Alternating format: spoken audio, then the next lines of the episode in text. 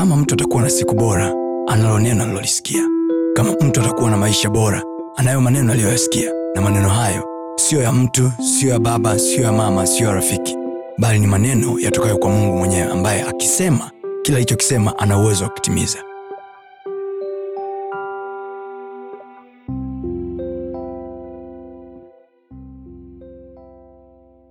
Matendo ya mitume sura ya ishirini mstari wa thelathini na mbili matendo ya mitume sura ishirini mstari wa thelathini na mbili neno la mungu linasema tusome wote basi sasa nawaweka katika mikono ya mungu mm-hmm. na kwa neno la neema yake Mm-hmm. ambalo laweza kuwajenga na kuwapa urithi mm-hmm. pamoja nao wote waliotakaswa rudia tena mtu wa mungu basi sasa nawaweka katika mikono ya mungu na kwa neno la neema yake mm-hmm. ambalo laweza kuwajenga na kuwapa urithi pamoja nao wote waliotakaswa. Kiukia jirani yako ambia tumewekwa.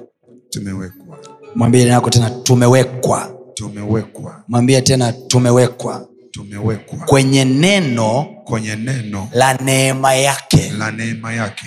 Mwambie hatujajiweka. Hatujajiweka. Tumewekwa. Tumewekwa. See, the, the, the, the, ka, ka, haka ka neno nawaweka. Niko na waza siku moja sit down.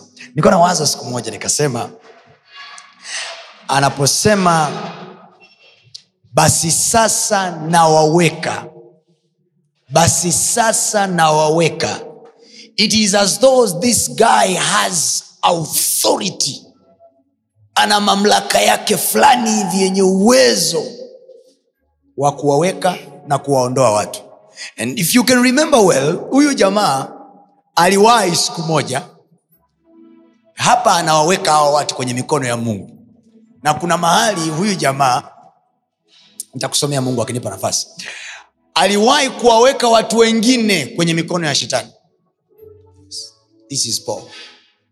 Alikuwa na mandate ya kimungu. He had this apostolic grace jana nilikwambia huwezi kumpa mtu neno la neema kama wewe sio beneficiary of that grace. Kwa sababu biblia inasema huwezi kutoa ambacho hauna. You can only give what you have.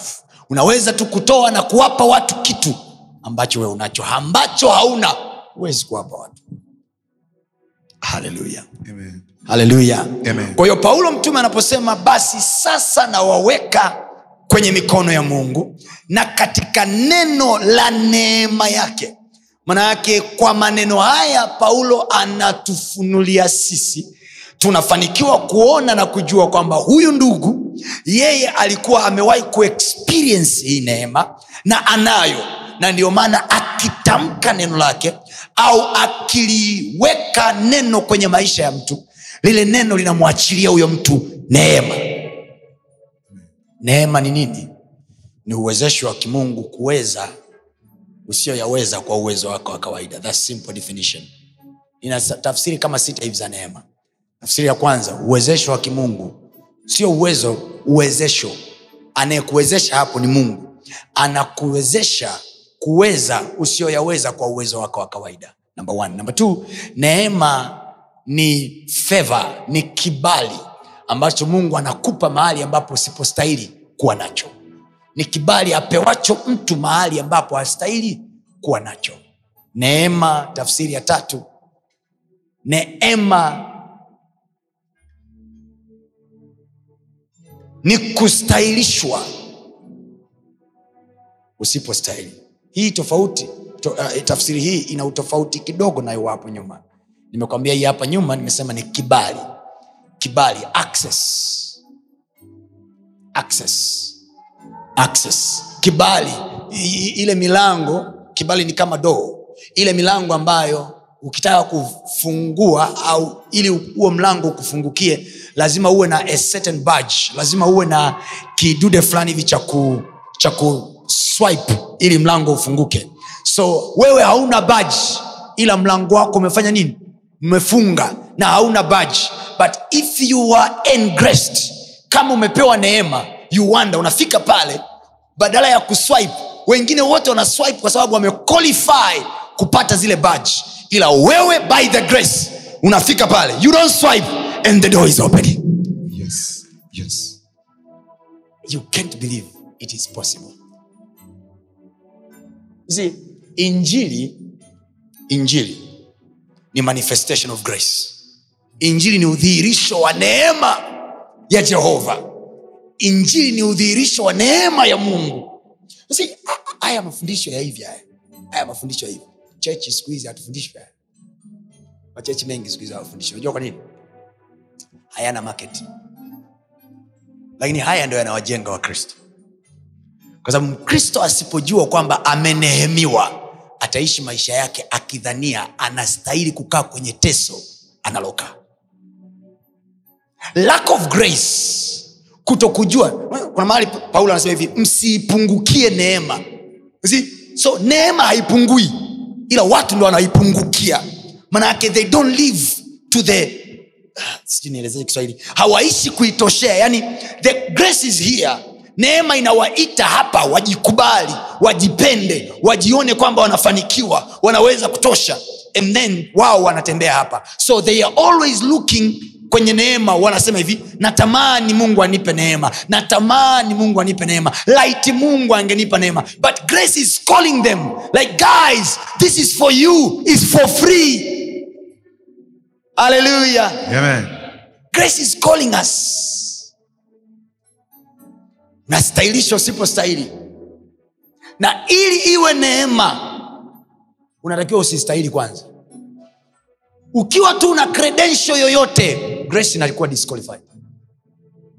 For it to be grace ili hii iwe neema lazima kuwe na kuto kustahili and then you find yourself unajikuta upo eneo ambalo by merit you not qualified. Kwa haki haustahili. Kwa vigezo haustahili. Lakini kwa neema unastahili. Na hapo ndipo sasa shuhuda inaitwa shuhuda. Unasema watu wa mungu nilikuwa sina hiki lakini bwana kwa neema yake amenistahilisha. Haleluya haleluya neema mwana wa mungu anafunga ndoa. Mwana wa mungu aliye mtakatifu asiyeijua dhambi anafunga ndoa na ulimwengu na dunia ambayo imejaa uovu. Kwa nini? Anasema anamtakasa. Si efeso anasema hivi mume akipungukiwa mkewe kwa sababu ya ndoa ana uwezo wa kumtakasa. Grace. Yaani mke anakuwa qualified mbele za mungu because of the husband. It is written in the, in the book of ephesians. Ipo kwenye kitabu cha efeso. Na hiyo anakwambia hivi ule mfano wa mke na mume. Yesu paulo pale akuwa anafundisha kuhusu ndoa alikuwa anafundisha kuhusu kristo na kanisa. Anasema enyi waume wapendeni wake zenu. Yaani ile ile ile ile shule ya ndoa aliyoiandika paulo pale hakuwa anafundisha ndoa. Anasema hivi mimi sizungumzii mambo ya ndoa nazungumzia mambo ya kristo na kanisa. Alafu imajini sasa anaposema enyi waume wapendeni wake zenu. Hali mkijua wanawake ni vyombo vidhaifu. Hazungumzii udhaifu wa mwanamke physically. Anasema hivi kanisa ni dhaifu. Kristo akalipenda jinsi lilivyo and then akalifia. Grace. So ukikosa right definition ya neema ukishindwa kuielewa you will always think yanayokupata kwenye maisha yako unayastahili. Kwa nini? Kwa sababu utajiambia hivi kwa sababu mimi nimezaliwa kwenye ukoo huu. Kwa sababu ukoo wetu kwenye familia yetu hatunaga hiki. Kwa hiyo naona ni sawa. Kwa hiyo unaanza kupambana kuvunja laana ya familia ya nini ya ukoo ya nini. Kwa hiyo unaipungukia neema. Kwa nini? Kwa sababu umejitoa kwenye levels of grace alafu ukajishusha kujipeleka kwenye level za kutaka ku kwa vigezo vyako kwamba laiti ningezaliwa familia hii isiyo na mitala labda ningefanya hivi labda ningekuwa na ndoa. Haleluya. Ndio kinakwambia neema ya kutosha. Ya kutosha. mpaka bibilia inamwambia paulo neema ya mungu ya kutosha. God meant it imagine hilo ndo jibu paulo aliopewa na mungu. Anamwambia mungu mwiba unanitesa. Kwa sababu gani? This guy was preaching the gospel. Na mpaka leo hii hakuna aliyeweza kuuvumbua ule mwiba. Kwamba mwiba wa paulo ulikuwa ni nini? There is no theologian yoyote aliyekuja na evidence ya kwamba mwiba uliokuwa unamtesa paulo ni huu. Hakuna. Lakini imeandikwa kwenye biblia paulo anasema nalimwendea bwana kwa ajili ya mwiba huu mara tatu now this is paul apostle. Huyu ni mtume ambaye anasema hivi kama ni kuomba mimi nanena kwa lugha kuliko nyinyi wote. So this guy was prayerful. Kwa anaposema nimemwendea mungu mara tatu muwe na uhakika. Hakwenda kusema baba mungu naomba niponye mm he was deep into prayer three times. Probably he fasted three times. Probably he spoke in tongues deep tongues three times. Na kila alipomwendea mungu jibu lilikuwa moja. I have given you enough grace. Achana hilo tatizo neema yangu ya kutosha. Mwawe kukutana na dada ambaye analalamika juu ya ndoa yake. Anasema mume huyu niliyoolewa naye ni kichaa. Mtumishi wa mungu nafanyeje? Huku kwenye ukristo hatuvunji ndoa. Sasa nafanyeje? Sikia hii sauti. Kwa ndani neema yangu ya kutosha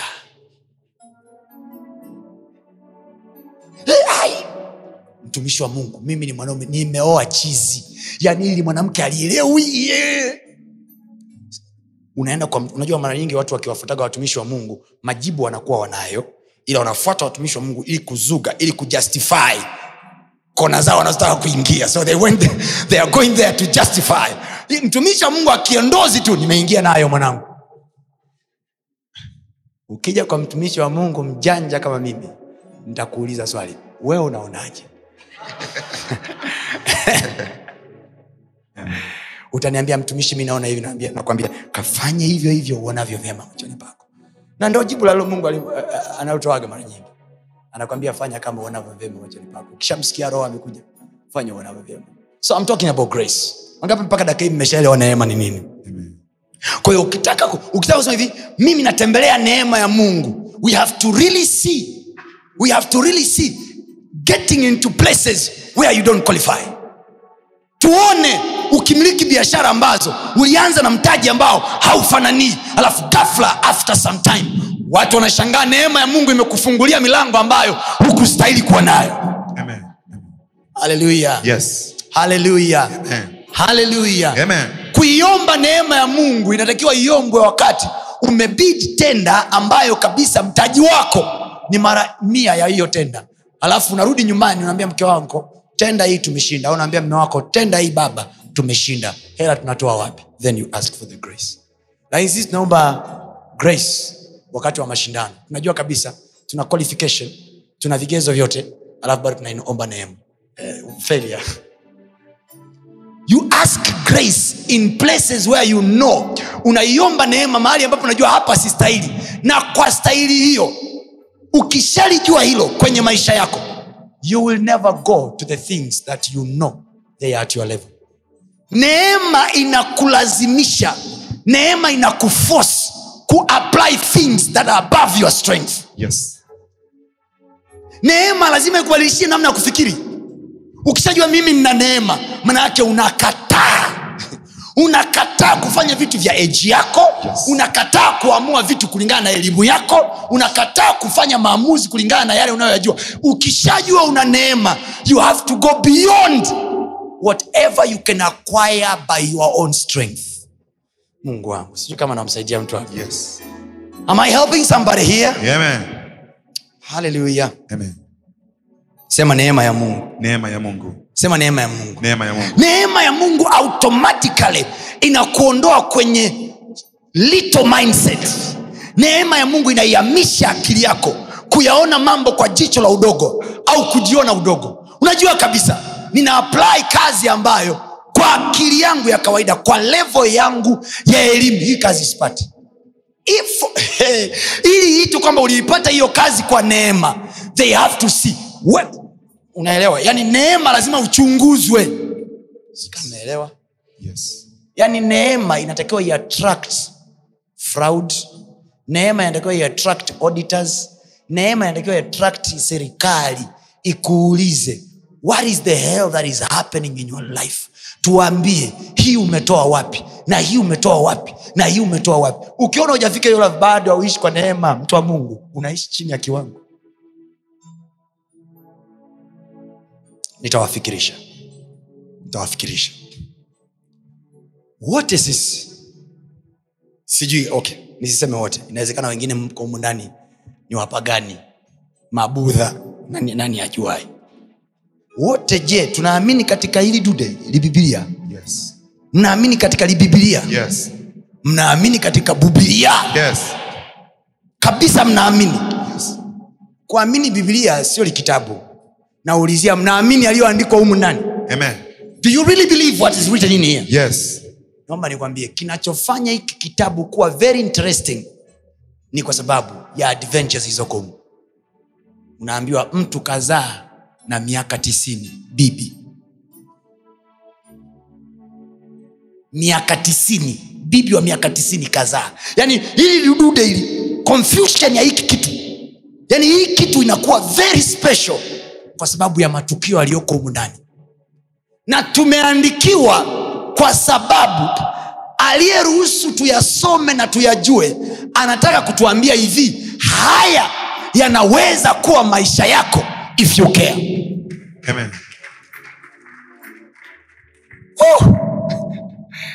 haya yanaweza kuwa maisha yako if you want so living life that is beyond your human capacity living life that is beyond your intelligence living life that is beyond your energy. Kuishi maisha ambayo ni zaidi ya akili yako elimu yako kapito yako. Halo halo Amen. halo Amen. palipo na mkono wa bwana. Palipo na mkono wa bwana uwezo wake na yanayofanyika ni zaidi ya mahali palipo na mkono wa mtu.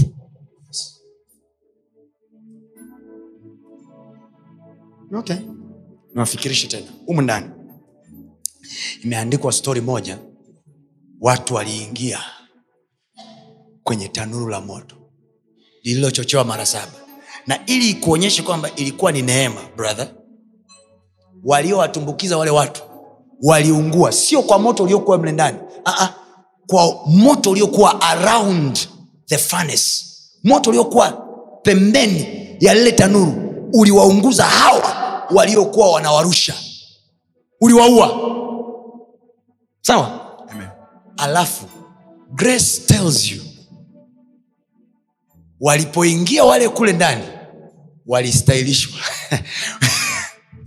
Waliishi wasipotakiwa kuishi. And then you are telling me you have cancer.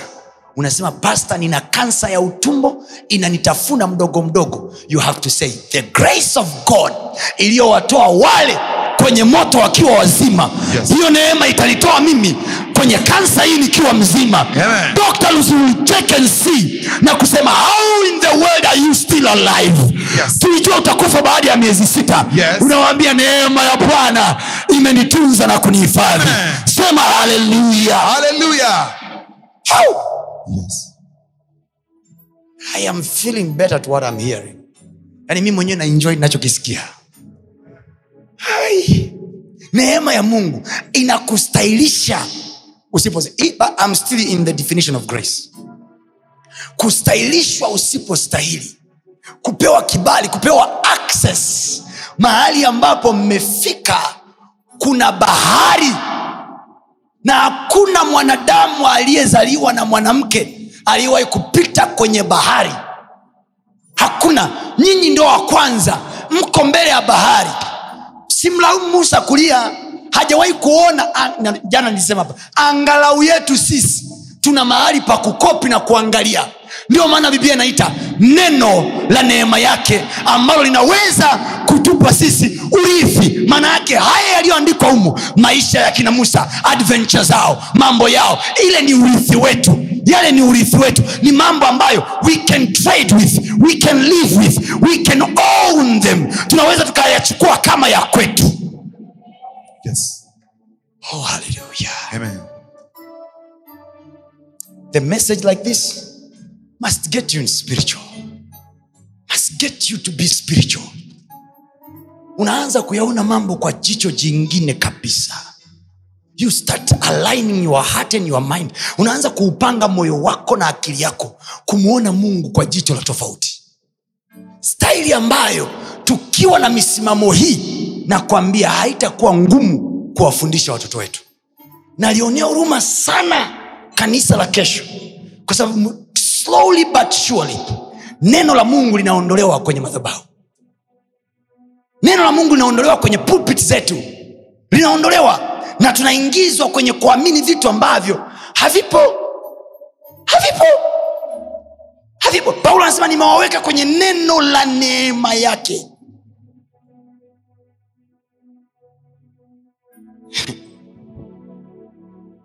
Ambalo hili neno sifa yake lina uwezo wa kuwajenga na kuwapa urithi. Kwa hiyo halikupi urithi kabla halijakujenga.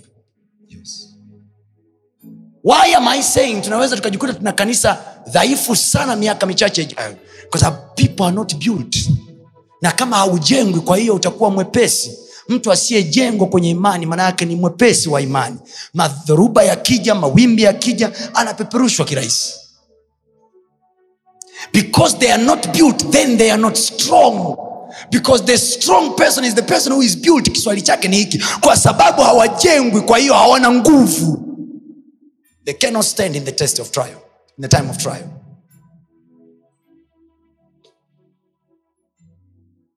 Haleluya namwomba mungu katika jina la yesu kristo. Yes. kwenye zama zetu angalau bwana ajitwalie masalia kutoka kwenye maisha yako. Amen. Nasema angalau bwana ajitolie masalia kutoka kwenye maisha yako Amen. kwa sababu siku zote mungu atakuwa tuna watu ambao wanamwamini katika kweli Yes. namwomba mungu kawe ni wewe mmoja wao Amen. geukie jirani yako ambie kwenye miaka ijayo kwenye miaka ijayo ukisikia kuna watu wanamwamini mungu mahali ukisikia kuna watu wanaomwamini mungu na huo mji ukisikia mi nipo hapo na huo mji ukisikia mimi ujue huyo mtu atakuwa ni mimi ujue huyu mtu atakuwa ni mimi haleluya Amen. oh yeah. Oh yeah. niwaambie kitu. Kitu cha kwanza ambacho kitampa access shetani siku za mwisho.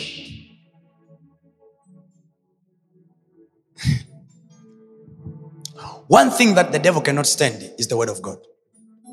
Shetani anaweza kusimama mbele ya maombi yako. Unaweza ukaomba na shetani akasimama hivi. Biblia anasema yesu alifunga siku arobaini. Unajua ni mfungo wa siku arobaini alipomaliza kufunga mi nilijua malaika watakuja watampa upako mafuta yatamiminika ataanza kutenda miujiza. Biblia anasema them alivyomaliza kufunga akaona njaa. Baada ya kuona njaa aliyekuja sio jehova aliyekuja sio upako aliyekuja sio roho aliyekuja baada ya mfungo ni nani? Shetani. So devil is not threatened by your prayer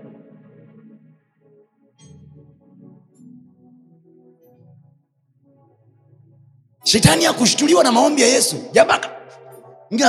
Tuombe maombi ya moto tushushe moto hapa. Ba, ba, ba, ba, ba, ba, moto shuka moto moto teketeza shetani anawacheki anasema malize awasubiria wajinga nyie. Moto moto moto. Basi mkitoka maombi ya leo yalikuwa yamejaa moto nani nikauona ah, yalikuwa kuna namna tu yani, unajua unasukuma huku ndani unaamini kwamba moto ulikuwepo pale. Haleluya. Kwenye wenyewe mnaona mlikuwa na maombi ya nini? Ya moto. Ya moto. Mmemaliza maombi yenu ya moto mwamba yuko hapo. Anawasikilizia anakuuliza kama wewe ni mwana wa Mungu. ah! siku zote arobaini hizi. Alafu baada ya maombi ya moto haji kuuliza swala la ulichokibomoa na kukiharibu. Anauliza kama wewe ni mwana wa mungu geuza mawe haya kuwa mkate. Tafsiri yake nini? Mmepiga prea zote hizo mkate tunashindwa kuwa nao. Jiwe hilo hapo geuza basi kama ulikuwa na prea kweli. Unawaza mara mbili mbili nigeuze nisigeuze. Nimwonyeshe umjinga mjinga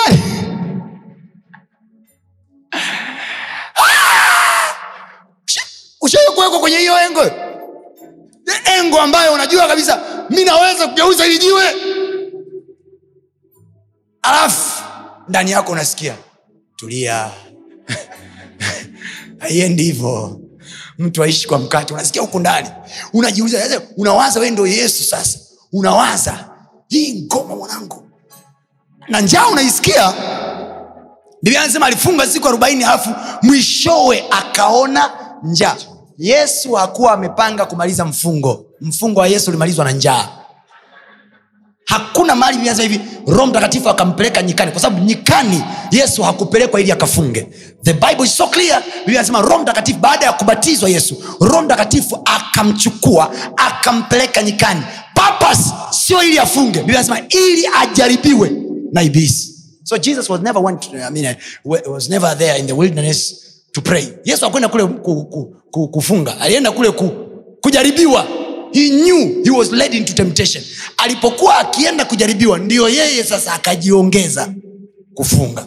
Alipokuwa anafunga siku ya arobaini akawaza akasema bwanangu stoboi njaa! Na shetani alivyo muhuni. Amepelekwa nisikilize. Amepelekwa kujaribiwa. Yaani shetani anajua kabisa nimepewa assignment na mungu ya kumjaribu huyu jamaa. Yesu amekuja nyikani siku ya kwanza. Shetani hajatokea.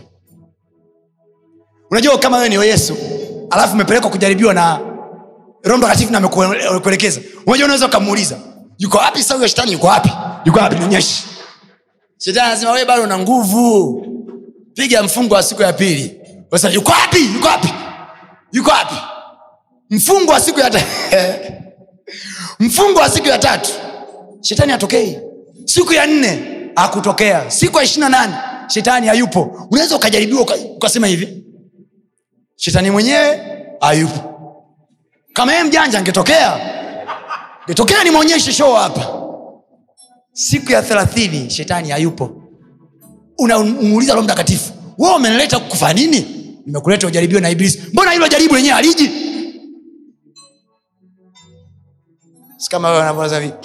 wanasema uokovu na majaribu. Mbona mpaka dakika hii sina jaribu lolote? Tulia hauna njaa bado. Mgeukie jaa yako. Mwambie kwani una njaa wewe sahizi wee bado una njaa. Tulia. Miaka ishirina tano. Hivi mi nashangaa watu ambao wanawaza masuala ya ndoa sahizi mimi mungu niko pamoja naye wewe ndo huko siku ya kwanza tulia. Nyamaza. Ishirina tisa. Wasema "Eh, unajua bado mungu ishirina tisa bado mbichi kabisa. Tulia. Thelathini. Thelathini na nane. Thelathini na tisa hapa. Unaanza kuwaza mtumishi niombee na hisi siolewi mimi. Huo ndo wakati sasa. It, unajua inaonekana kama kituka eh? Huo ndo wakati sasa miaka thelathini na nane thelathini na tisa hapa. Unaona fote hiyo inaingia. Birthday ya miaka arobaini. Haujachumbiwa haujatongozwa na yoyote. Sura yako ni nzuri una umbo nzuri una kazi nzuri. Unasema hapa mimi. Jamani atokee tu hata wakunizalisha basi bahati mbaya hakuna. Kilichobaki unaingia kanisani unaombea watumishi wanabandika mikono na huo ndio mwanzo sasa wa kutafuta braza upako. Ukivaa hii labda utatokea. Nikivaa hii najua. Hii haya ni mafu.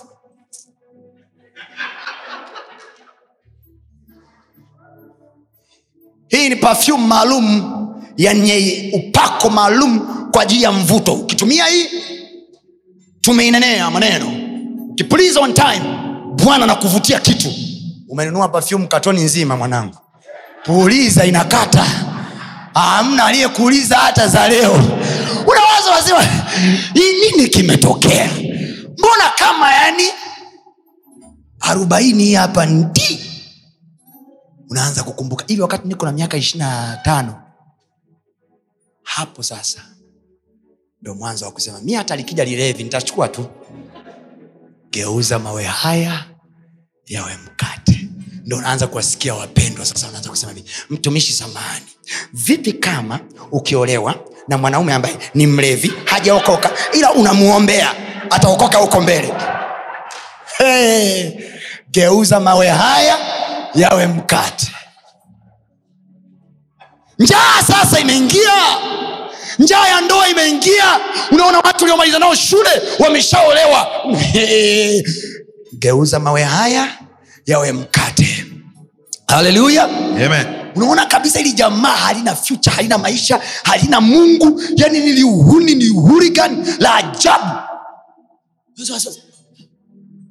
Unakuja sasa yale maswali yenu ya kichokozi kwa watumishi. Mtumishi samahani.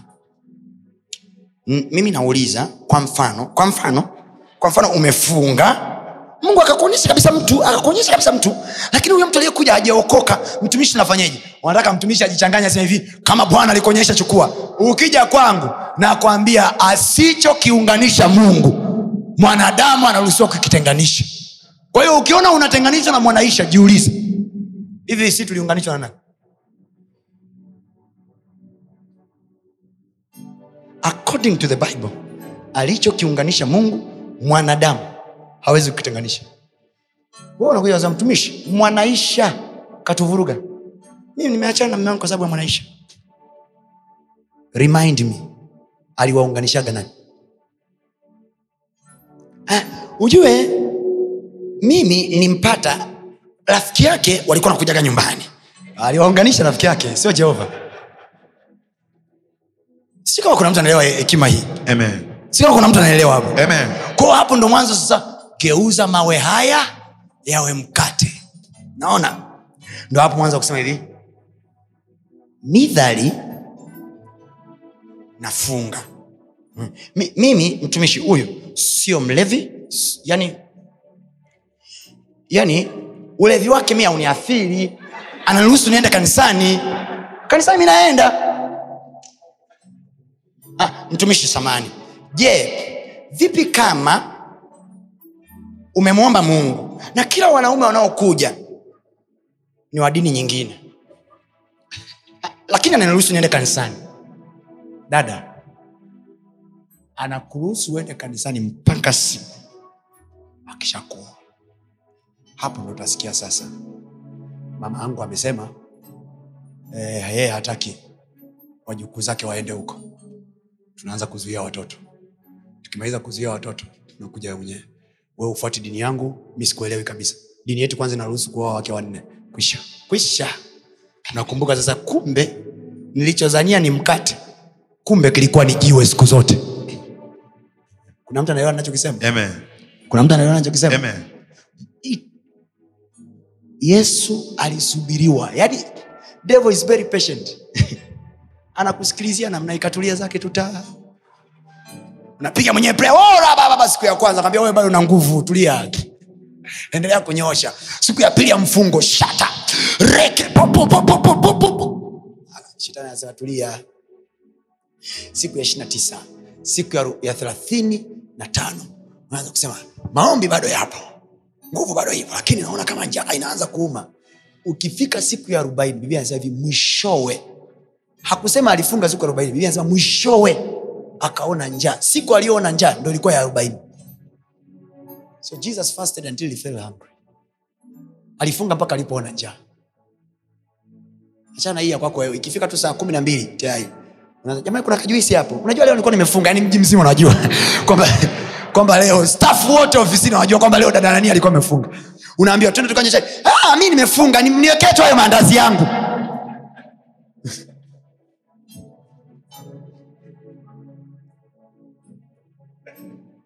haleluya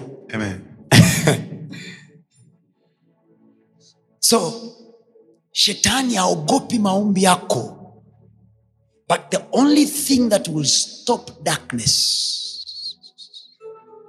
is light.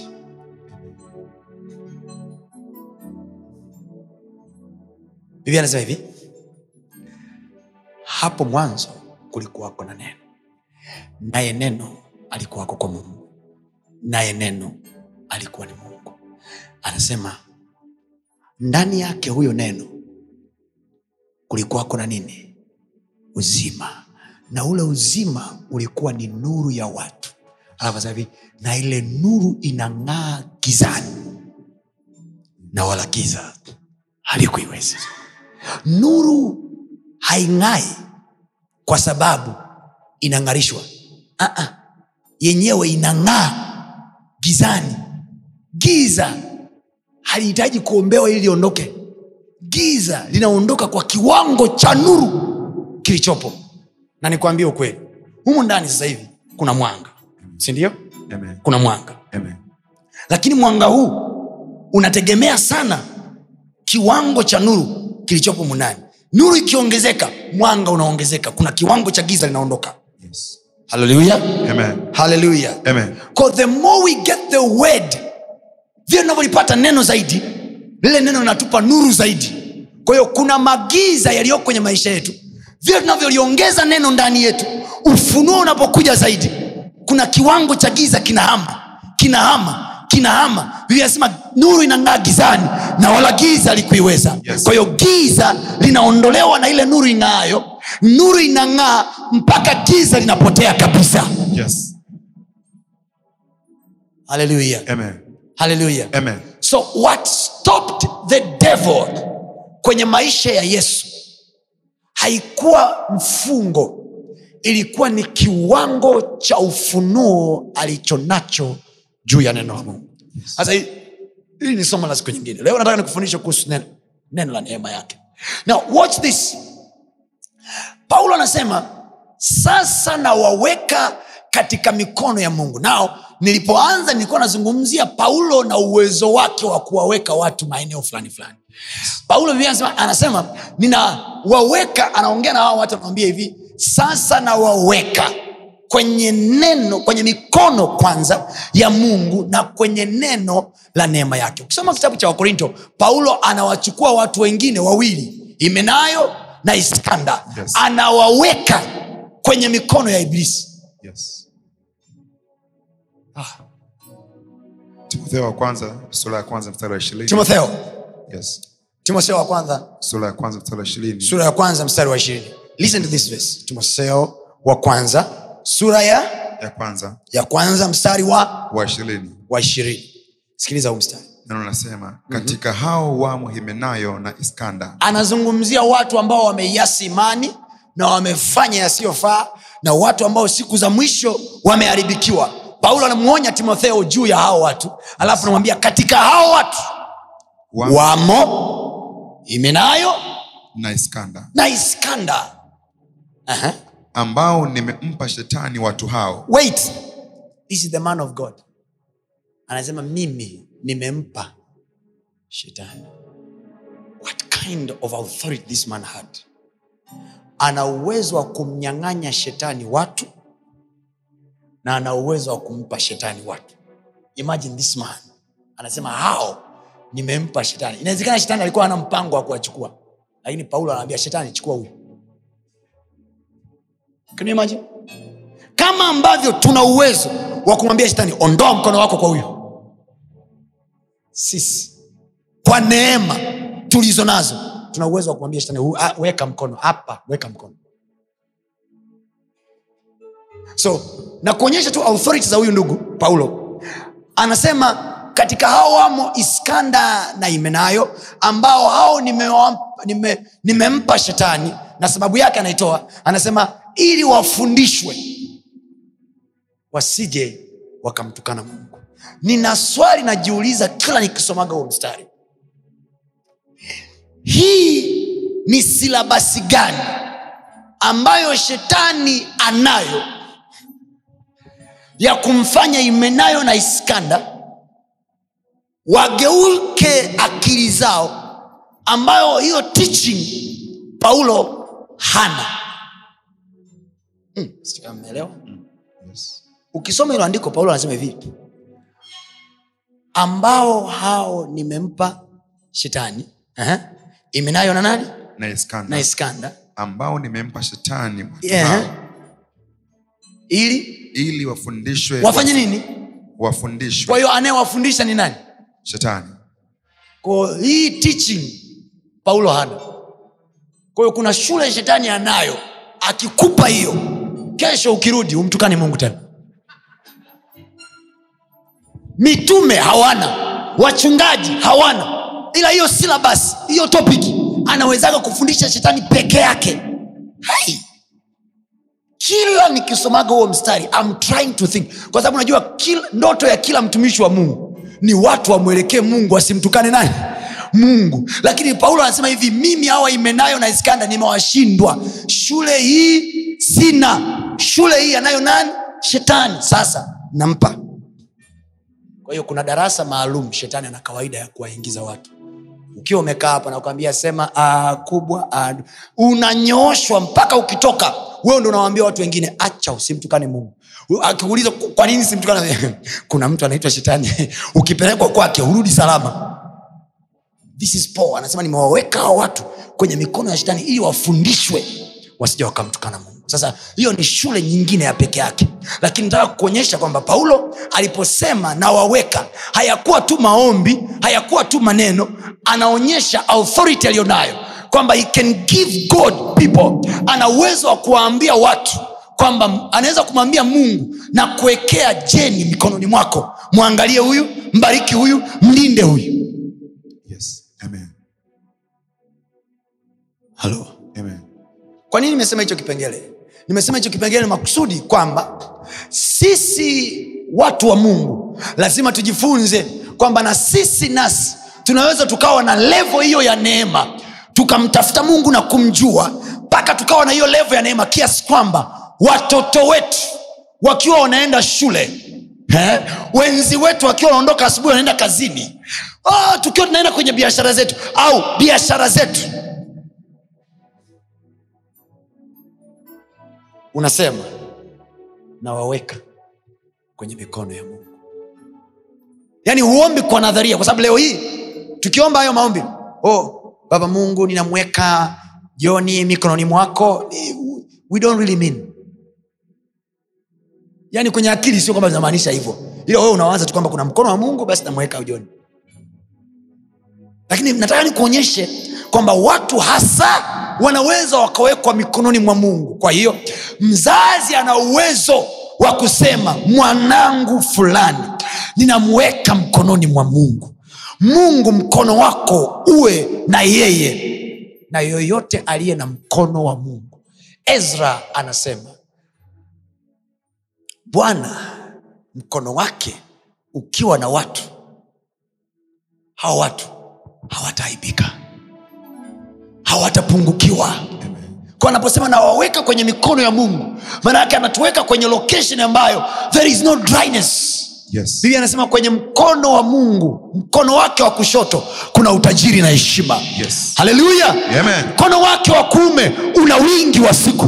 Kwa hiyo mtu akikweka mikononi mwa mungu maana yake death is taken away from you. Yes. mauti imeondolewa. Why? Because mkono wa kuume wa jehova una wingi wa siku. Maana yake hakuna namna mimi niliyo kwenye mkono wa mungu siku zangu zitafupishwa. Yes. Nami ninasema kama mtumishi wa bwana na kuweka wewe kwenye mikono ya mungu Yes. katika jina la yesu kristo na kuweka wewe kwenye mikono ya mungu Yes. kwa neema mungu aliyonipa Yes. na kuweka wewe kwenye mikono ya mungu Amen. mkono wake wa kushoto una utajiri na heshima Yes. usiuone umaskini kwenye maisha yako Amen. heshima ije nyumbani mwako Amen. heshima ije kwenye kazi zako Amen. Kwa jina la yesu kristo. Sema naikataa aibu. Naikataa aibu. maana nimewekwa mikononi mwa bwana.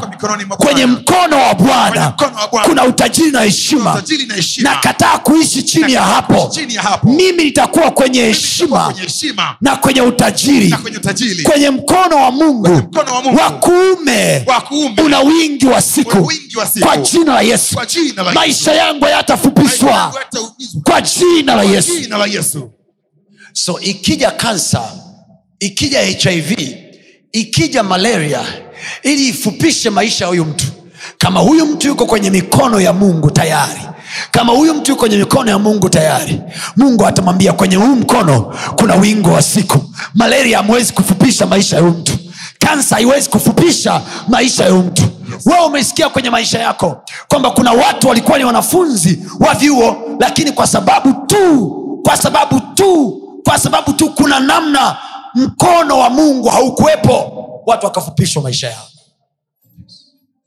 When you are into prayer mean your prayer. Now revelation mafunuo yanakusaidia kama hivi. Nakataa kufupishwa maisha yangu. Nakataa kufupishwa maisha yangu. Kwa nini niko kwenye mkono wa mungu wenye wingi wa siku. Yes. the least i can have is more days to live. Yes.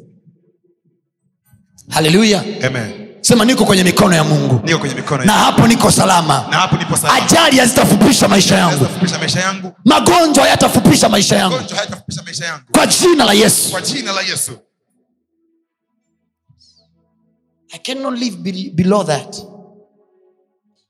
Hello? Amen jana niliwaambia hapa nikawaambia hivi. Bwana ndiye mchungaji wangu. Kwetu sisi. Sisi. Sisi tunaosaidiwa na bwana sisi. Sisi wa aina yangu mimi. Hilo andiko. Its not just a portion of scripture. Kwangu mimi hiyo sio zaburi ya ishiri tatu. Kwangu mimi thats my mindset. Hivyo ndivyo ninavyowaza. Ndivyo ninavyoona mambo.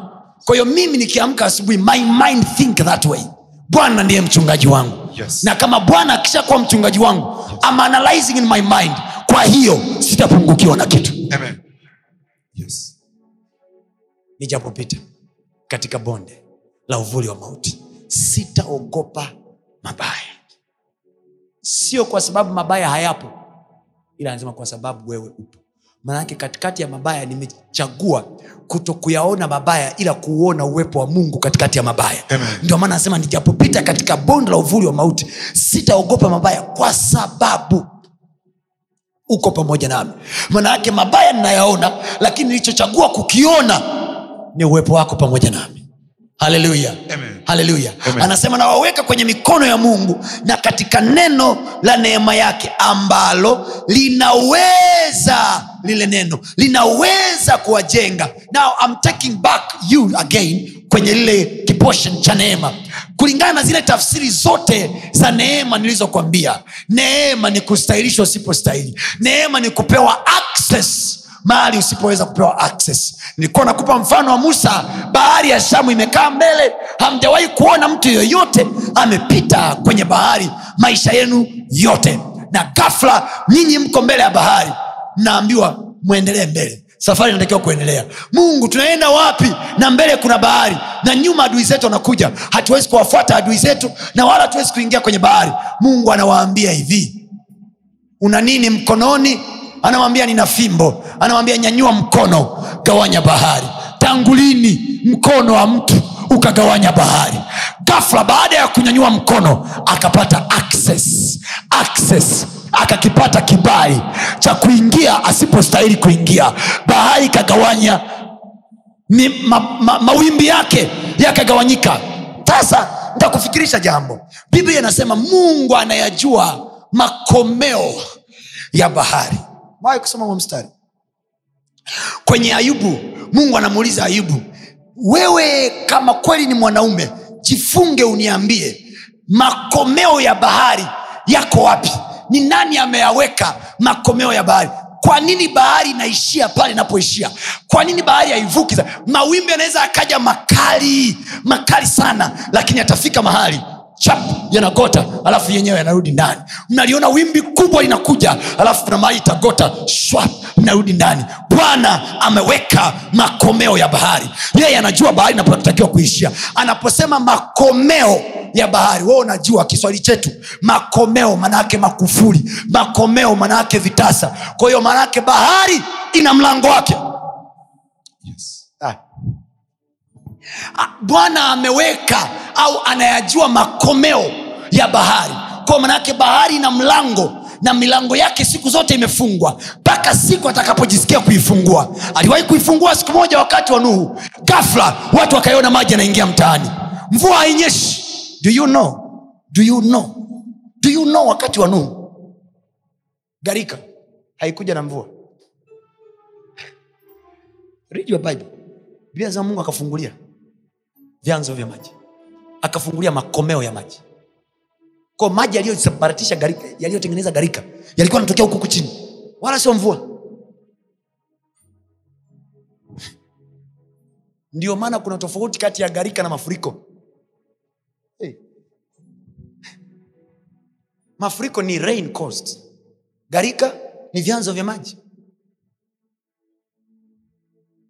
vimefunguliwa huku chini. Mungu akifungua maji yakajaa mpaka juu. Anatuonyesha tu show. Yaani mungu akiamua kukuonyesha show huwezi kukaa mjini. Jehova geukia mungu akiamua kukuonyesha show. Mwambie mungu akiamua kukuonyesha show. Geukia mwambie uwe na adabu mbele za bwana. Usiongee haraka haraka. Akiamua kukuonyesha sho mjini ukai muulize nebukadnezar. Alijitutumua ndo mfalme ndo mungu. Hey! akatokea danieli akamwambia bwana kuna ndoto umeota. Naomba nikupe tafsiri. Akawambia hivi amri hii imetolewa na walinzi. Utakwenda nyikani miaka saba na utakula kama mnyama. Najaribu kuwaza digestion system iliyokuwa inakula nyama na maandazi gafla inakula guatamala guatamala mnayajua maguatamala majani ya ng'ombe. Nebukadnezar anasikia njaa. Nyinyi mnampelekea mfalme baga anapiga teke. Anakwambia tulia nikuonyeshe chakula changu kilipo. Gafla mnamwona jamaa yuko kwenye majani. A anakula majani. Mungu akiamua kukuonyesha shoo zake. Kumbe jehova anaweza akatwist appetite ya mtu. Ulikuwa umezoea kula nyama gafla gafla hacha mimi mungu namwogopa na namheshimu sana. Naenda naye kwa utulivu kwa adabu. Anaweza akakuhamishia dining table yako ikaamia jalalani. Watu wanaweza kukupa chakula kabisa hotelini unakataa. Unaweza ukapokea maandazi hotelini unayabeba unaenda kulia jalalani. Basi jehova. Katikati ya barabara we una, unakiona choo ametwist macho. Gari ikija unaipisha inapita. Lakini wakati wa kujisaidia anahakikisha tundu la choo unaliona barabarani. Mtu mzima unavua nguo zako na kunya barabarani. Huyo ndo mungu bana achana na kitu kinaitwa laana. Mnaona laana zinavyofanya kazi? Mnaona watu walio- waliovichawa barabarani kule? Yes. wanakula jaralani laana ina uwezo wa kutwist your mind. Hey, laana inabadilisha akili yako. Unaiona dining table jalalani unakiona choo barabarani just because you are cursed. maana yake nini? Aliyebarikiwa na yeye yuko hivyo hivyo. Katikati ya mapito magumu yeye anakiona kitanda cha pumziko. Amen. haleluya aliyebarikiwa katikati ya milango kufunga yeye anaiona barabara. Oh, vice versa is true. Kama huyo anaiona dining jalalani kama huyu anaiona daini jalalani usimshangae daudi anaposema waandaa meza mbele yangu machoni pa watesi wangu. Ye, nyinyi wote mnawaona watesi. Mnasema huyu jamaa amezunguka na watesi. Daudi mwenzenu anaiona sherehe. Katikati ya watesi jamaa anaona pati Yes. haleluya ni ndivyo ambavyo nyinyi mnawashangaa vichaa. Katikati ya jalala "Ah, how comes a reasonable man mature man anakula jalalani It's abnormal. It's abnormal ndivyo ambavyo mungu anafanya ana uwezo wa kukuandalia sherehe katikati ya hao wakutesao waandaa meza mbele yangu Yes. machoni pa watesi wangu Yes. party in front of my enemies Yes. party in front of my enemy Yes. time wanayosubiria kuona anguko langu Yes. wanaiona acceleration yangu wanaiona promotion yangu Amen. i speak in the name of jesus Yes, hili neno la neema yake Yes. likakustahilisha usipostahili. Bwana ikusaidie macho yako. Yes. upite mahali ambapo wameweka ukuta. Washangae unaiona njia katikati ya kuta zao. Haleluya Amen. haleluya that is mindset. Hiyo sio tu andiko. Is a way of thinking. Thats how you should think. Hiyo ndio namna unavyotakiwa kufikiri kwamba sisi tuliomwamini kristo. Tulio watu wa kiumbe kipya. Tumeweka kwenye neno la neema yake. Hii neno linatustahilisha tusipostahili. Hii neno litatupitisha mahali ambapo kuta ziko mbele. Biblia anasema waliposikia watu wa yeriko kwamba wayahudi wanakuja kuuchukua mji huu biblia anasema wale watu wakajenga zile kuta kwa uimara na ubora. Wana wahistoria wanasema juu ya ukuta wa yeriko yalikuwa naweza kupishana magari sita semitrela sita zilikuwa zina uwezo wa kupishana juu ya ule ukuta. Zamani kuta zilikuwa zikijengwa nafikiri unaweza ukaona uh, kwenye ile great wall ya china. Ule ukuta una barabara juu watu wanapita. Kwao anasema ukuta wa yeriko ulikuwa unajengwa to the extent juu yalikuwa naweza kupishana magari sita. Thats how big the wall was. To the extent wayahudi wanafika kwenye ule ukuta wa yeriko wanapita pale. Mungu anaambia tulieni piteni kimya kimya. Kwanza mungu alichokuwa nakifanya ana calm down stress. Manake umesha paniki paniki hataki imeshaingia. Tunaingiaje humu kwanza tulieni. Tulia. Tazunguka huu ukuta siku saba. Kimya kimya. Hamuongei. Mnapitishwa tu. Siku ya kwanza. Mnazunguka tu. Siku ya pili. Hayo ndo instruction ya mungu. Wakati mwingine hata hayana maana yani hata hayana yani mungu anakwambia tuzunguka siku sita. Mungu tunachelewa. Anakwambia wee una haraka kuliko mimi. Nchi nakupa mimi. Wee presha yani sindo hapa "Eh, mimi mtumishi mi naona nachelewa umri wangu nachelewa haya we ulipotoka mbinguni ulipewa tarehe ya kuolewa. Uliambiwa ikifika tarehe ishirini na sita mwezi wa tatu unatakiwa umeshaolewa. Uliambiwa hivyo mbinguni. Ngeukie jirani yako ambia uliambiwa hivyo yani mtumishi ninavyoona muda unaenda kweli. Ha? mwenzetu ulitoka na kimemo mbinguni. Ulishuka na kinoti eti kwamba ikifika mwaka elfu mbili na ishiri na moja huo umeshaolewa. Ukifika ule mwaka wa elfu mbili na ishiri na mbili huo umeshazaa. Ukifika mwaka umeshapata kazi. Kwao unaanza mtumishi naona muda unaenda. Wenzangu mi wamefanikiwa. Mi bado. We tulia wewe. Tulia. Ah, ah, okay inawezekana wenzetu wengine hapa mmezaliwa watoto wa miujiza. Unajua watoto wa miujiza maajabu. Unaweza kukuta katoto kamezaliwa kameshika kakaratasi kana ujumbe. Jamani kama upo namna hiyo unaweza ukatusaidia. Mbonyezi jina mwenzangu ulizaliwa na kimemo? Hiyo presha yako ulionayo inawezekana kweli kabisa ulizaliwa na kimemo. Sinione hivi ujua mi nimeandikiwa ikifika disemba elfu mbili na ishiri na mbili una kimemo? Mungu anaambia zunguka. Mungu akikwambia zunguka. Inawezekana uelewe kwa nini kuzunguka. We zunguka. Halo? Wakazunguka siku ya kwanza. Wakazunguka siku ya pili. Neno la neema yake. Linaweza ikawa la kijinga kabisa lakini linakustahilisha usipostahili haleluya Amen.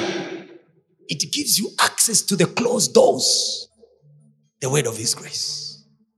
Sema neno la neema yake. Neno la neema yake. Sema leo hii leo hii. ninalipokea hili neno. Nipokea hili neno. Litanipa linachosema. Litanipa linachosema. Ha. litanipa linachosema. Litanipa linachosema wakazunguka siku saba alafu akasema siku ya saba pigeni kelele. Sasa halo? Amen. naomba niwafikirishe mambo hapo kidogo. Thinking time. Halo? Mtu mmoja alisema ukimsikiliza pastor tony unasikiliza na roho na akili pia. Atakufikirisha tu. Sasa mi siwezi kuhubiri chini hapo. Ndo hivi hivi. I, mean, i want to preach with your reasoning. Imagine profesa wa chuo kikuu umemzungusha siku saba. Ana mvi zake. Amesoma physics, quantum unaijua wewe? Dude fulani hivi malambati manani yote ameameza alafu namwambia hivi mnazunguka siku saba siku ya saba. Na maprofesa wako mundani siku ya saba mnapiga kelele. Kwa hiyo najaribu kuwazi halo? Amen. halo profesa yoyote unayemjua mwaze kichwani kwako sitaki umtaji jina. Na profesa wangu mmoja chuo kikuu alinifundisha. Najaribu kumwaza hapa. Waza profesa yoyote unayomjua alafu awe amepewa hilo neno na mungu. Kwamba siku ya saba piga nini? Physics. Hata ingekuwa ni sound wave. Come on you don't break the wall that way. Neno la neema yake. It's beyond human physics. Yes. neno la neema yake. Sasa wawazi maprofesa wako. Halo umeshamwaza profesa wako? Amezunguka siku ya saba sasa na suti yake na kitambi chake. Anapiga sasa kelele. "Ah!"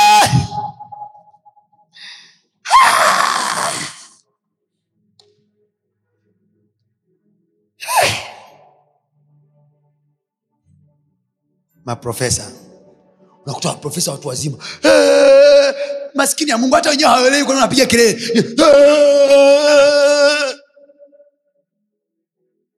But because of obedience kwa sababu ya utii wa lile neno la neema yake. Nimekwambia ukisema neno la neema yake chukua neema itafsiri kustahilishwa usipostahili. Kwao tunapoliita neno la neema yake ondoa lile neno neema. Sema hivi neno la kustahilishwa usipostahili. Neno la kupewa kibali mahali ambapo hauna kibali. Neno la kuwezeshwa na mungu usipoweza kwa nguvu zako. Neno la neema yake. Gafla wanapiga kelele ukuta ambao hawakuwa na silaha yoyote ya kuuangusha gafla they are hearing.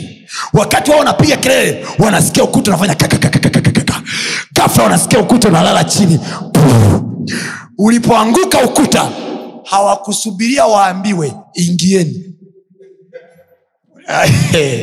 unaelewa haya mambo yaani mungu akuhitaji hakuhitaji kusema hivi haya ingieni Mm-mm. ukuta ushaanguka tunajiongeza Yes. ndicho kitakachotokea kwa jina la yesu kwenye maisha yako Yes.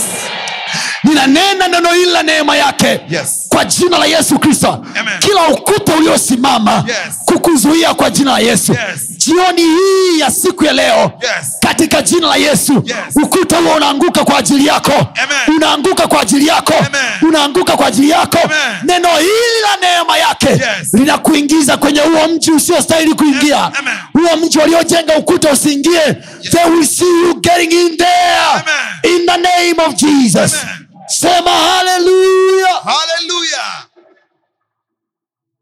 haleluya haleluya Amen.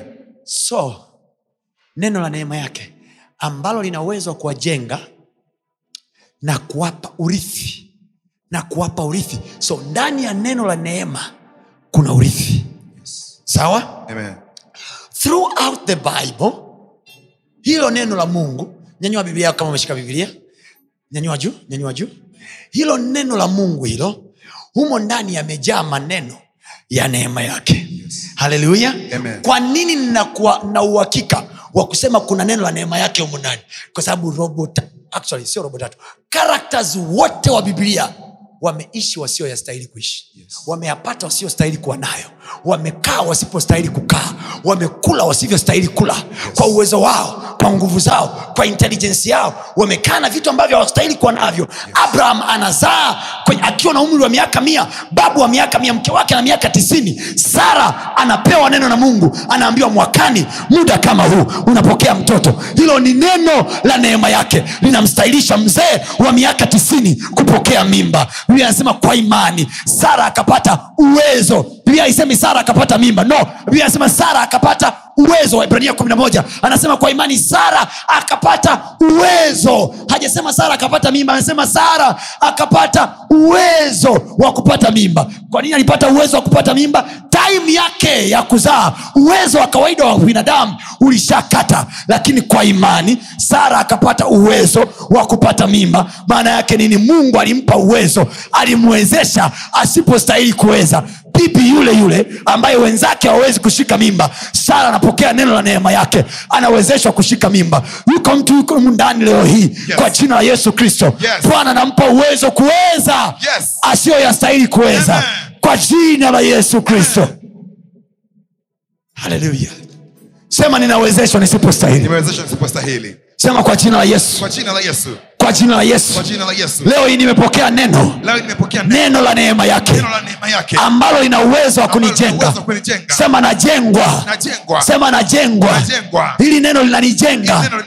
Na kunistahilisha. Nisipostahili. Linanipa urithi. Linanipa urithi. linanipa urithi. Linanipa linanipa Linanipa wa mema. Wa mema. neema inanipa urithi. Ninastahilishwa. Nisipostahili. Sema kwa jina la yesu. Ninastahilishwa Ninastahilishwa. nisipostahili. Na hili neno la neema yake. Neno la neema ninapokea Napokea. nisivyostahili kupokea. Kwa uwezo wangu wa kawaida. Kwa jina la yesu. Ninapokea nisivyostahili kupokea. Kwa uwezo wangu wa kawaida. kwa jina la yesu. Haleluya yes. Sara mke wa ibrahim. Biologically impossible to get pregnant huh? Agically it's impossible to get pregnant. Huh? physicable impossible. But theologically it was possible. It is not the hand of man. It is the hand of god biblia sara kwa imani akapata uwezo na nimekirudia hicho kineno mara nyingi makusudi anasema akapata uwezo manayake kwa hali ya kawaida alikuwa hawezi lakini kwa sababu alilipokea neno lile neno lilimletea uwezo kuna mtu saa hii katika jina la yesu yes. hili neno linalozungumza na wewe linakuletea uwezo gafla uliokuwa uwezi mwaka jana na mwaka juzi gafla unaliweza yuko mtu yuko hapa hana hata kipato kinachoeleweka yes. lakini gafla watu watamwona nusu huu iliyobakia kumaliza mwaka anajenga nyumba yake mwenyewe.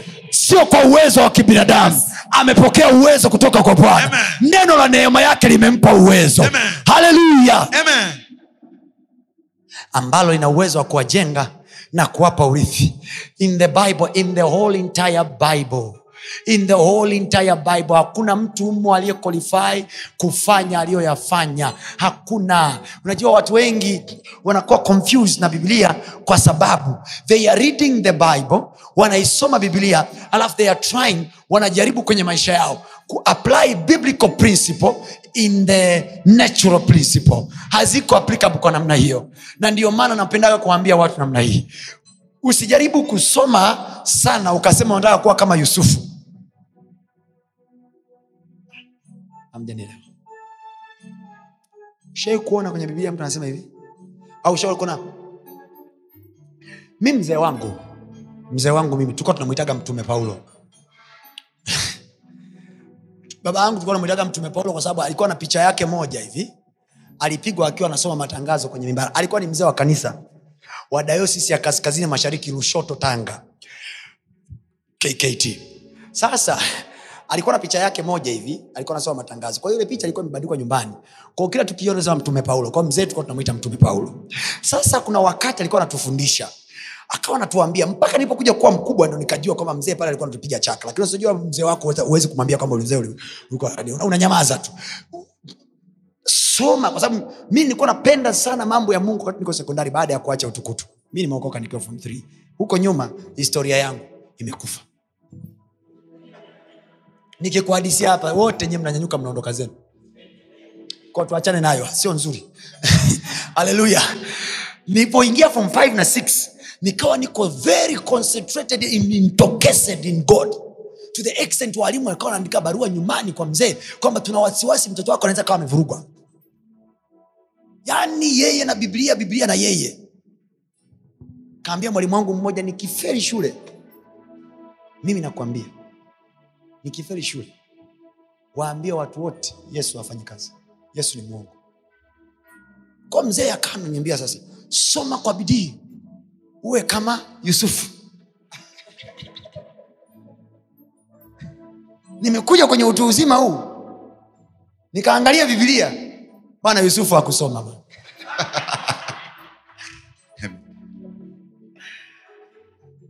yusufu akusoma unajua biblia inasema unajua biblia inasema yusufu alikuwa waziri mkuu. Kwa hiyo jitahidi nawe uwe waziri mkuu. Baba uwaziri mkuu wa yusufu ulikuwa ni waneno la neema yake. Yes. Haleluya amen. Ninachojaribu ni kufanya ni kusema nini? Je tusifanye kazi? Je tusiende maofisini? Je tusisome? No. Najaribu kuwaleta mahali ambapo mishahara yenu na kazi mlizozopewa sawa hiyo ni elimu yako imekufikisha mpaka hapo ninakuita mahali ambapo utaanza kuamini zaidi ya elimu yako Yes. zaidi ya shule yako Yes. zaidi ya mtaji wako Yes. It's the time now we go into the level beyond our education Yes. beyond our capitals Yes. hallelujah Amen. I'm calling you into the world of impossibilities Yes. dunia ya yasiyowezekana glory to god Amen. this is my mindset this is the way i think. You show me the land i show you the building. This is me. I don't need to own the land when i have money. Kiwanja changu cha kwanza nilichojenga nyumba yangu ya kwanza ya ujanani. Halo Amen. saizi najenga za uzeeni. Ya ujanani. Unajua nyumba ya ujanani unataka kumaliza haraka haraka uingie. I didn't buy by money. Nilisoma andiko brother biblia inasema mungu akamwambia abraham tembea mapana na marefu katika nchi hii maana nchi hii uilalayo nimekupa wewe. Sasa kama kuna mtu kwenye biblia kapewa ardhi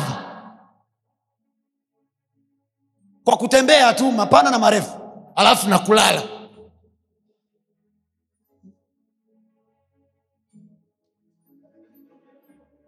Exactly what i did i walked the whole night sawasawa na neno lako kwa abraham. Biblia anasema hivi hili neno linaweza kuwapa nini? Linaweza kuwapa nini? Urithi. Unajua maana yake nini? Baba yako alifanya kazi alipomaliza kufanya kazi baba yako akajenga nyumba sita. Nyumba moja ya dumila morogoro akakupa wewe. Wewe ndo umejenga ile nyumba? Anaposema neno la neema yake lenye uwezo wa kuwapa urithi manaake abraham alifanya assignment yake alipofanya assignment yake akatuonyesha inawezekana kumiliki ardhi bila hela. Haya ndo maneno ambayo mi nikiwa nahubiri mbele za watu watu wanavurugwa okay, pastor, oh, oh, are you maneno niwaambiayo mimi ni physics tena ni mathematics thats what jesus said eh? No. eh? maneno niwaambiayo mimi ni psychology tena ni physiology eh? maneno niwaambiayo mimi ni biolojia tena ni sayansi?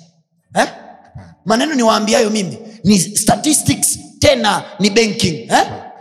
maneno niwaambiayo mimi ni roho tena ni uzima. So every portion of the word has a spirit.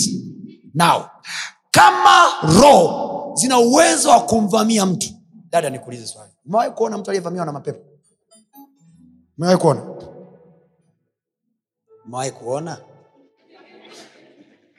Unajua mtu akiuliza swali la ghafla mchungaji unaweza kusema "Ah, ah, sijawahi kuona ah, ah." haya nani amewahi kuona mtu aliyevamiwa na mapepo mnaona wanavyofanya wanavyobehave. Fikiri mtu amekuja zake kanisani amevaa tenge lake safi ametia lipostiki yake amazing vitu vyake vya kupendeza kaja ibadani. Hana hili wala lile. Mwalimu makasega anarusha moto kwa mamlaka ya jina la yesu. Pepo tunakuamuru achia mtu huyo. Toka gafla dada mwenye kilemba chake dada mwenye wiving yake dada mwenye lipstiki yake. Ai, ai, naona anapepetuka. Sindio sindio Yes. yule dada alipotoka nyumbani alijiandaa kuanguka.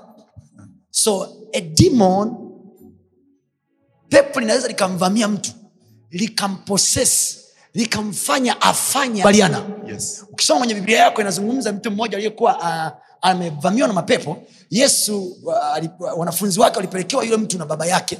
Biblia anasema wanafunzi wake wakashindwa kumwokoa kum, kumtoa yule pepo kwa sababu yule pepo alikuwa anamfanya yule kijana anajikatakata anajitumbukiza kwenye maji ya moto na anajiumiza. Okay? Yes. anasema lile pepo likimpagaa anaweza kuchukua mawe na kujikatakata. Lile pepo likimpagaa anajirusha kwenye moto. Kwa hiyo manaake anafanya vitu ambavyo kwa akili yake kwa sababu unauona moto huwezi kujirusha kwa kawaida. Manake lile pepo lina namna ya kumzima huyu mtoto akili zake za kawaida akaona moto ni kitanda. Halo Yes. mnaelewa nachokisema angalia kuna mahali nakupeleka hapo na kuleta kwenye neno la neema yake. Haleluya. Na kuleta kwenye neno la nini? La neema yake. la neema yake. Now watch this. Kama akili ya mtu wa kawaida mwanadamu wa kawaida inampagaa pepo ametoka nyumbani kistaarabu pepo limeamriwa na mtumishi wa mungu kwa mamlaka ya jina la yesu. Dada amependeza vizuri hajajiandaa kuchafuka. Gafla na garagara chini ana roll over. Kinachomfanya a ni lile pepo lililoko ndani yake. Pepo linampeleka kulia pepo linampeleka kushoto. Pepo linampeleka mbele pepo linampeleka nyuma. Pepo linamrusha pepo linamfanya apige kelele.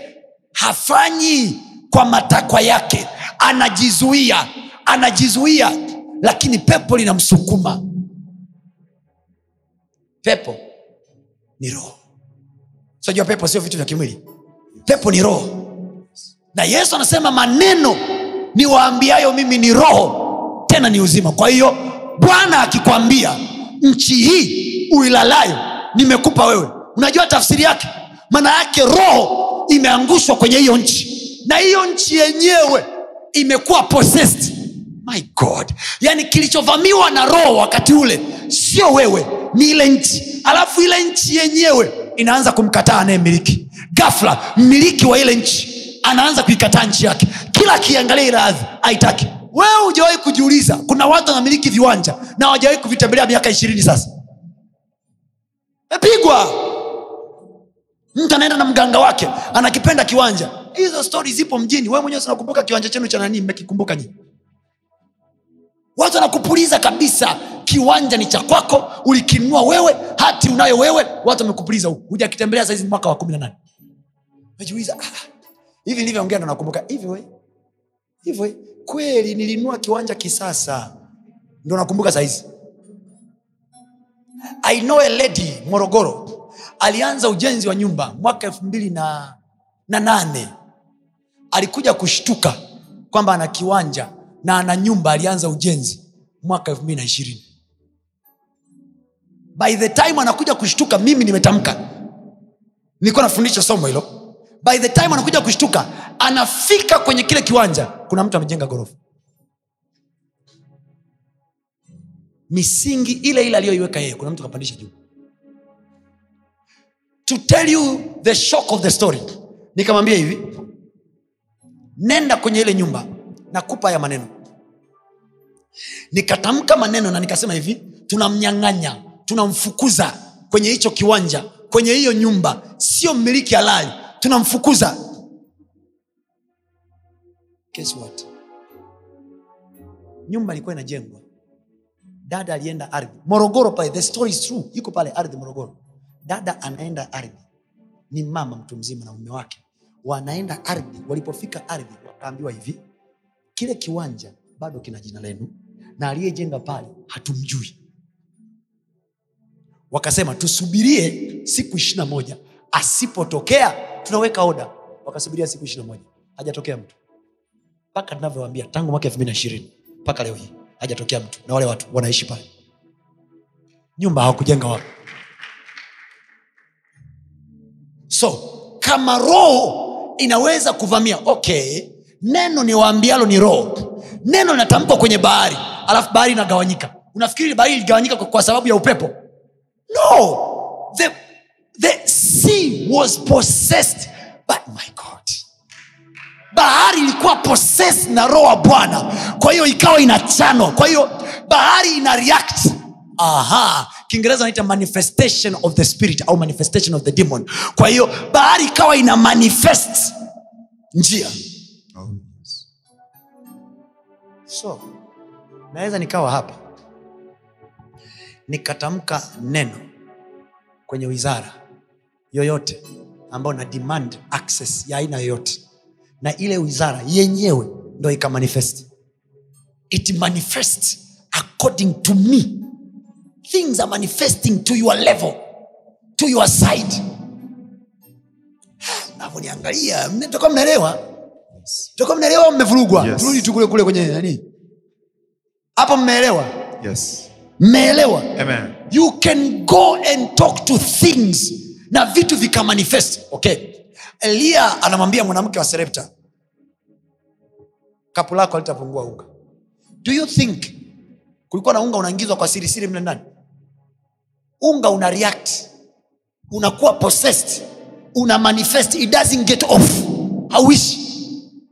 Haijasema kapu lilijaa halikujaa alimwambia kapo litapungua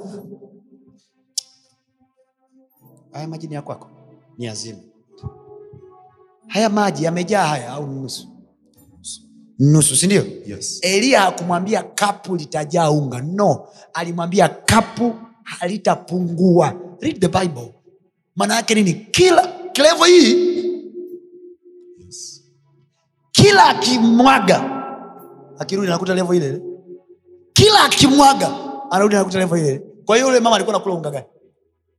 Ni unga upi alikuwa nakula yule mama? Kustahilishwa. Usipostahili. Kulishwa usivyostahili kula. Kupita mapito usiyostahili kupita. Kuingia kwenye milango usiyostahili kuingia. Yes. ninatamka kwa jina la yesu kristo. Yes. neno la neema yake likufikie kwenye nyumba yako. Amen. neno hili liiendee biashara yako. Amen. ukuzwe na bwana usikostahili kukuzwa Amen. bwana akuletee connection usizostahili kuwa nazo Amen. katika jina la yesu kristo kuna watu watakuja kwenye maisha yenu Yes. ambao hukutarajia kuwa nao Yes. kwa jina la yesu kristo Yes. kwa jina la yesu kristo Yes. bwana akakupe neema Amen. Kwa jina la yesu. Amen. msimu huu uliosalia kumaliza mwaka huu. Yes. nusu hii ya mwaka iliyosalia. Yes. pokea neno hili la neema. Likakustahilisha usipostahili. Pokea neno hili la neema.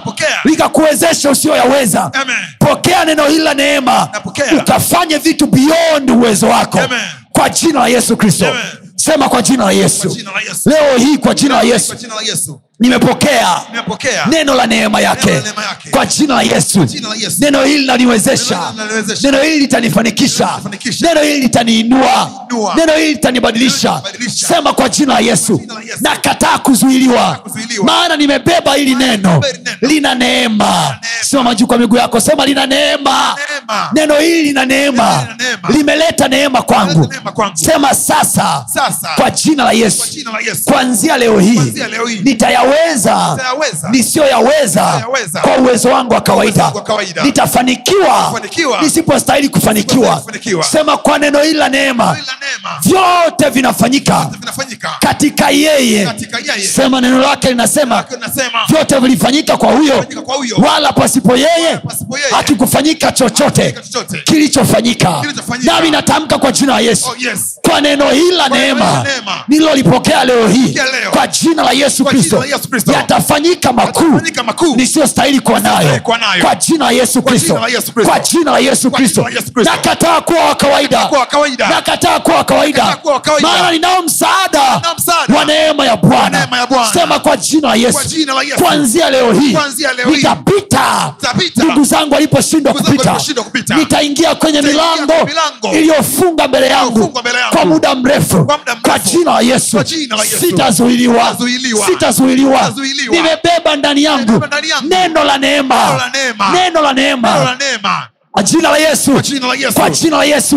neno hili la neema linaniwezesha linanifanikisha kwa jina la yesu Kwa jina la Yesu. sitakaukiwa sitapungukiwa kwa jina la yesu nimepokea neno hili kama urithi Kama urithi. kama urithi Kama urithi. kama urithi Kama urithi. waliliamini akina abraham waliliamini wazee wa zamani na mimi leo hii nimelipokea. Kama urithi wangu. kwa jina la yesu. Walioyapokea wao. Na mimi Nimepokea. Kama urithi wangu kwa jina la yesu Kwa jina la Yesu. kwa jina la yesu jina la Yesu. kwa jina la yesu kwa jina la yesu neno lako linasema roho ile ile iliyomfufua kristo inakaa ndani yangu nayo inauisha yaliyokufa kwa jina la yesu nimeona mungu ukiuisha matumbo yaliyokufa kwa jina la yesu leo iye Bwana. ukauishe Ukauishe. kazi zangu. ukawishe ukauishe mambo yangu. jambo langu lolote lililolala lililokufa kwa neno hila la neema linaamka linaamshwa kwa jina la yesu. Kwa jina la Yesu. nimeona leo hii. Kwa neno la neema. Kwa neno la neema. daudi alitajwa kwenye ikulu ya sauli. Kama kijana. stadi wa kupiga kinubi hakuwa anamjua yoyote. lakini kuna neno lilimtaja. nami kwa jina la yesu. unanyanyua mtu. Sehemu za heshima kunitaja. Kwa jina la yesu. Unaninyanyulia watu kwenye maisha yangu. Kunitaja. Sehemu za heshima. Kwa jina la yesu. Nakataa kupuuzwa. Nakataa kupuuzwa. kwa jina la yesu. Eh, bwana Eh, nimeona kwenye neno neno lako. danieli kwenye wakati wake hakupuuzwa na wafalme. Hakupuuzwa na viongozi. Hakupuuzwa na wachawi. Nami kwa jina la yesu kwa neno hilo la neema lililokuwa juu yao Lililokuwa ndani yao kwa jina la yesu. Nakataa kupuuzwa. Eh, bwana Eh, nipe ushawishi kwenye kizazi changu. Nipe ushawishi kwenye jamii yangu. kwa jina la yesu. Eh, Bwana. Ulimwambia abraham kwa neno la neema yako ya kwamba utamfanya mkuu kwenye kizazi chake.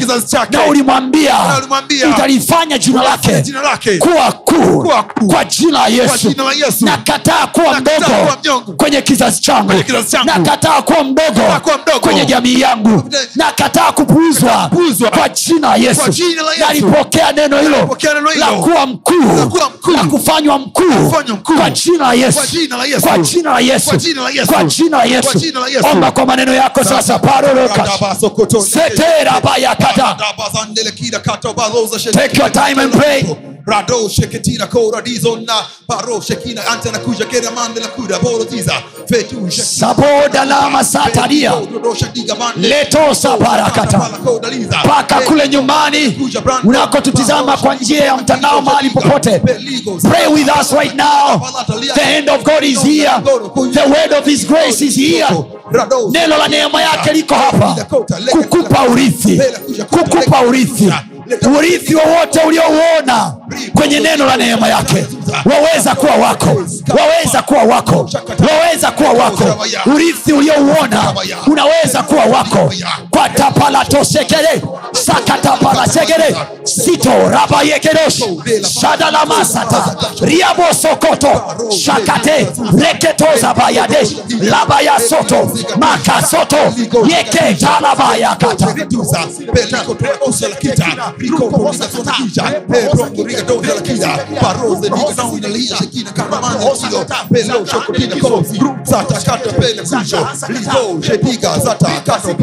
Come on, lift up your voice and pray. pazie bwana sauti yako. Liingize neno la neema yake kazini. ulichokiona kwenye neno lake ni urithi wako. Ulichokiona kwenye neno lake ni urithi wako. Whatever you have seen in his word it is your inheritance. It is your inheritance. Koria basata. Nimeona sara alipewa uwezo wa kupata mimba kwa jina la yesu. Weka uwezo ndani yangu wa kupata wateja. Weka uwezo ndani yangu wa kuvuta maelfu kwako kwa jina la yesu. Uwezo uliompa sara wa kuzaa wakati wa uzee na uje juu yangu sasa. ule uwezo na uje juu yangu sasa kama urithi kwa jina la yesu. Kwa uwezo huo nikazae wengi kwenye imani. nikazae wengi kwenye neema yako. Maelfu wakakujia wewe kwa uwezo wako. Shagarabosoto shegeriabataramasoko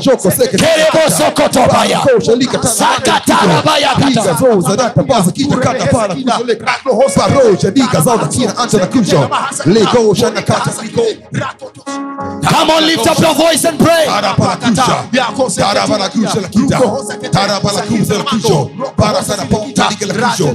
Neno la neema yake linakuachia urithi.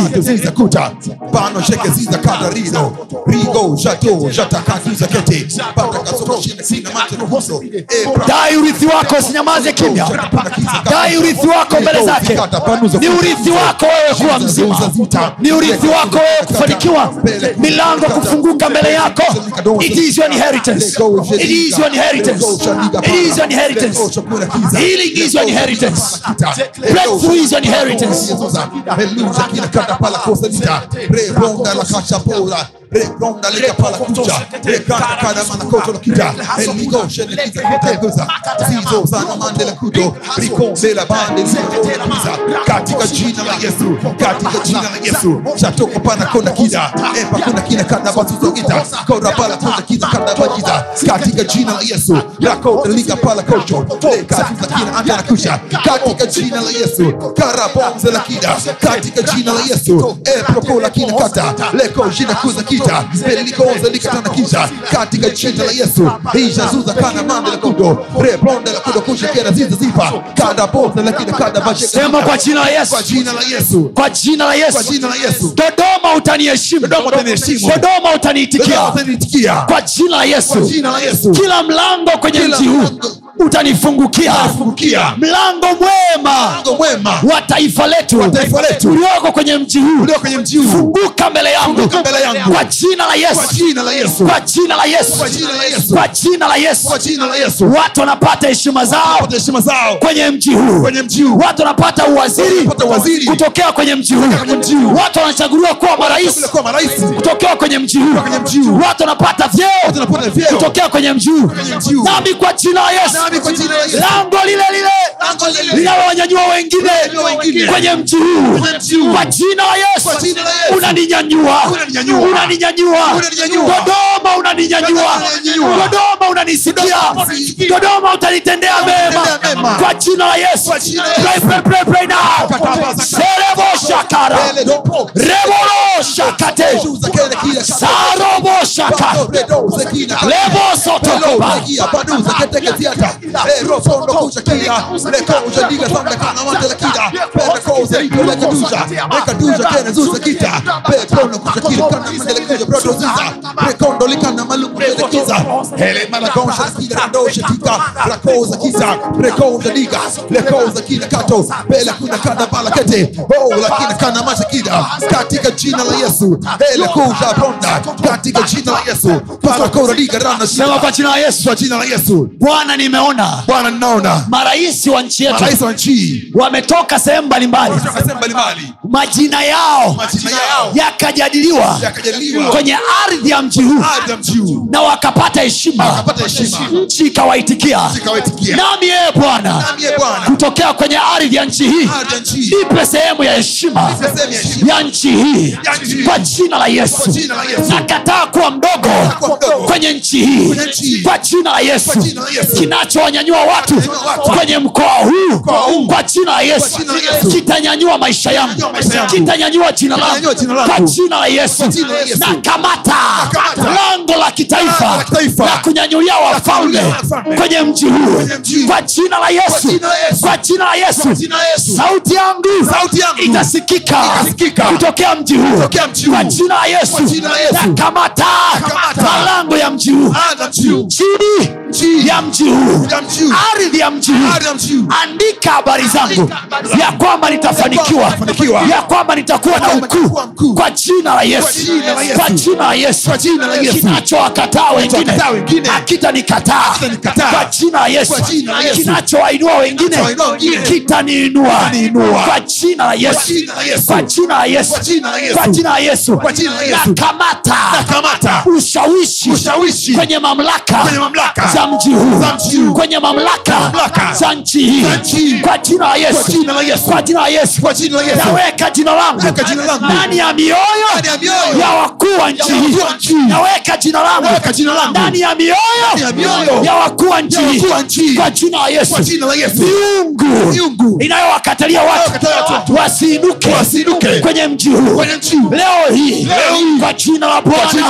na kwa damu ya yesu. Damu naihukumu. Naihukumu. miungu hiyo. Kwa jina la yesu. Ushawishi wake. Hautafanikiwa. Uwezo wake. Hautaweza. Kwa jina la yesu la Yesu. kutokea nchi hii. Tanzania. Sikia sauti yangu. Kwa jina la yesu. Kutokea kwenye nchi tanzania. Sikia sauti yangu. Tanzania. Tanzania. pokea kazi zangu. Tokea nchi hii. Tokea mji huu. Tanzania. Tanzania. Fungua milango yako. Fungua milango yako. Jina la yesu. Kwa jina la Yesu. Neno linasema. Inueni vichwa vyenu. Enyi malango. Mfalme wa utukufu apate kuingia nami kwa jina la yesu ninaingia mji huu wa dodoma kwa jina la yesu nchi hii ya dodoma mji huu wa dodoma makao makuu ya nchi hii kwa jina la yesu inua vichwa vyako kwa ajili yangu nipate kuingia katikati ya watanzania na mioyo yao na akili zao Na fahamu zao Na fahamu zao. kwa jina la yesu Kwa jina la Yesu. Kutokea kwenye nchi hii. Kwa jina la yesu. Napokea sauti. Napokea sauti. sauti. Sauti. ya kusikiwa. Na watanzania. Kwa jina la yesu. Napokea sauti. Napokea sauti. ya kuheshimiwa. Na watanzania. Kwa jina la yesu. Eh, bwana. Eh, nimeona. Sio mara moja. Sio mara mbili. Watu majina yao yanapitishwa kwenye mji huu. na nchi nzima nzima. inawaitikia kwa jina la yesu jina naliweka langu kwenye kuitikiwa Kwenye sehemu ya heshima ya nchi hii kwa jina la yesu sitakataliwa kwenye kizazi cha sasa na kizazi kijacho jina la yesu nakata sehemu yangu ya heshima kwenye nchi hii kwa jina la yesu jina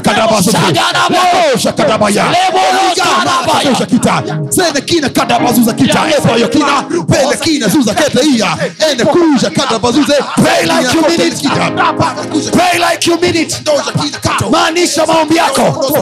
Yaamini maombi yako bwana kina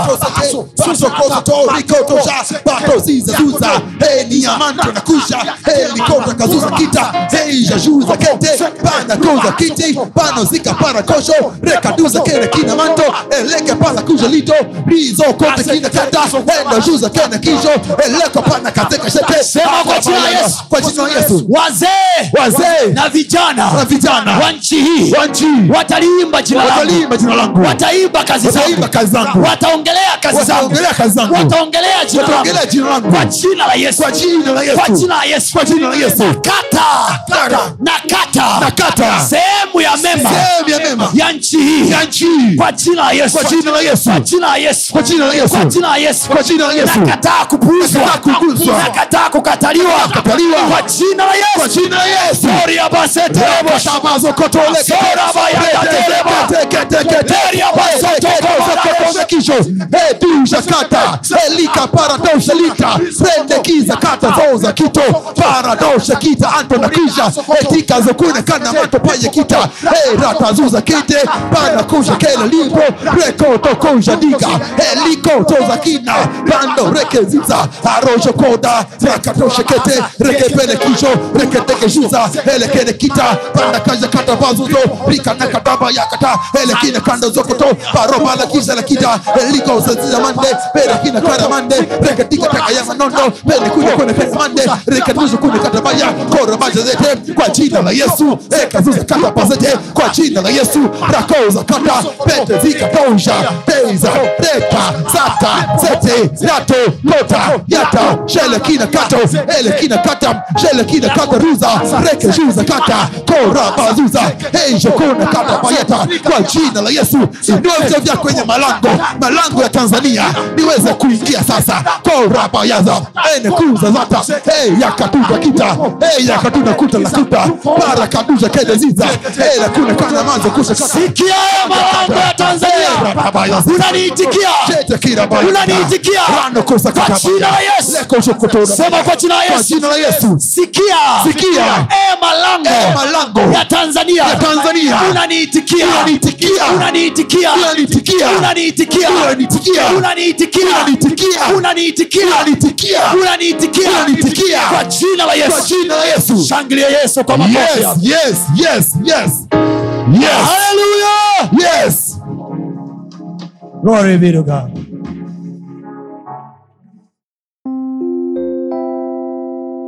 usiache kufuatilia masomo yetu mengine kupitia mitandao yetu mbalimbali ya kijamii ambayo yote inatumia jina la Pastor Tony Kapola, YouTube, Facebook pamoja na Instagram. Namba ni 0762153539.